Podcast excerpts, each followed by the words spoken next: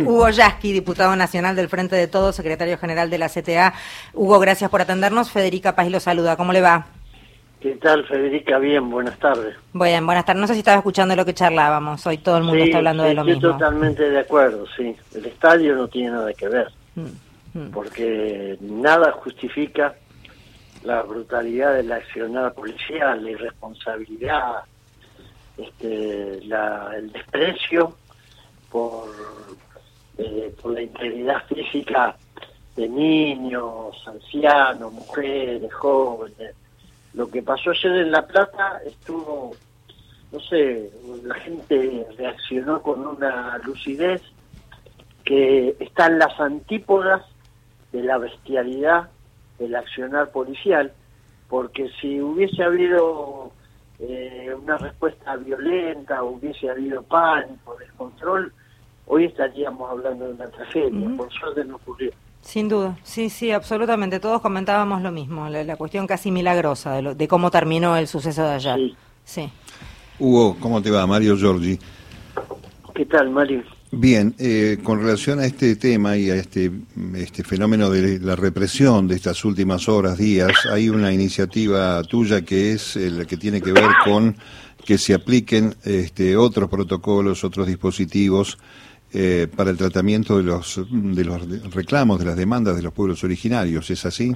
Sí, sí, se basa el proyecto que yo presento en el convenio 169 de la Organización Internacional del Trabajo, que eh, establece los derechos de los pueblos originarios.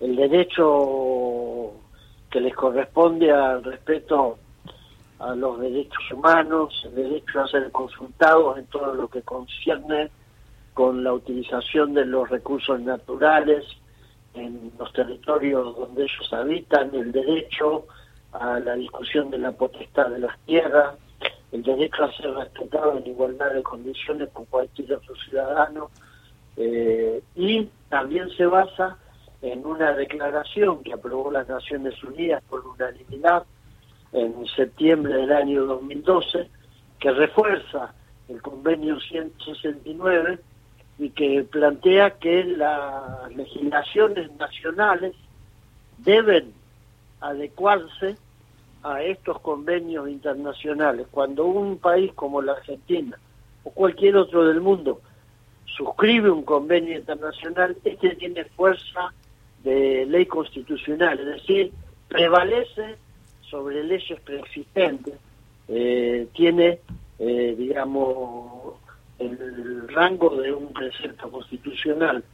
Y en ese punto planteo conformar una comisión para que todo lo que tenga que ver con la problemática eh, que concierne a los pueblos originarios se discuta en una comisión conformada a tal efecto que reúna a integrantes de los gobiernos nacionales, provinciales, de los pueblos originarios, yo planteo también un representante de la OIT, legisladores, única manera de garantizar que no sigamos tirando de una cuerda que también este, puede significar no solamente vulnerar derechos del pueblo originario, sino generar situaciones de violencia. Eh, Hugo, además, este, bueno, el suceso abierto, obviamente, un cauce dentro del seno mismo del Frente de Todos. Está obviamente la renuncia de la ministra de la Mujer, del Ministerio de la Mujer, Elizabeth Gómez Alcorta, este, y hay algunas voces eh, que se están preguntando este, cómo se resuelven estos temas por el camino de la represión y no por otro camino, ¿no? Claro, yo valoro mucho la renuncia, el contenido de la renuncia de Elizabeth Gómez Alcorta, eh, valoro su trayectoria, me parece que ha sido una excelente ministra y me parece que la actitud que adoptó es digna de su trayectoria.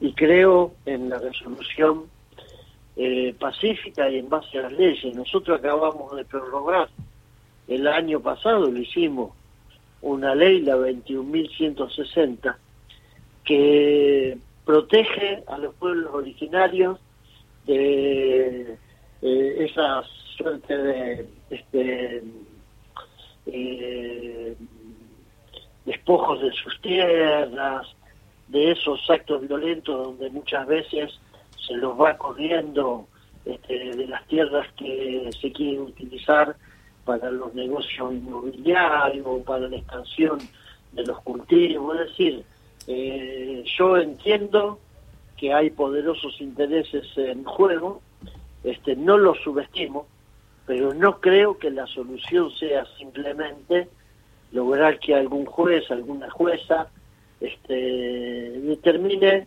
una medida tan incomprensible, tan arbitraria, tan injusta como ha sido esta por la cual hoy hay cuatro mujeres este, alojadas en el penal de seis.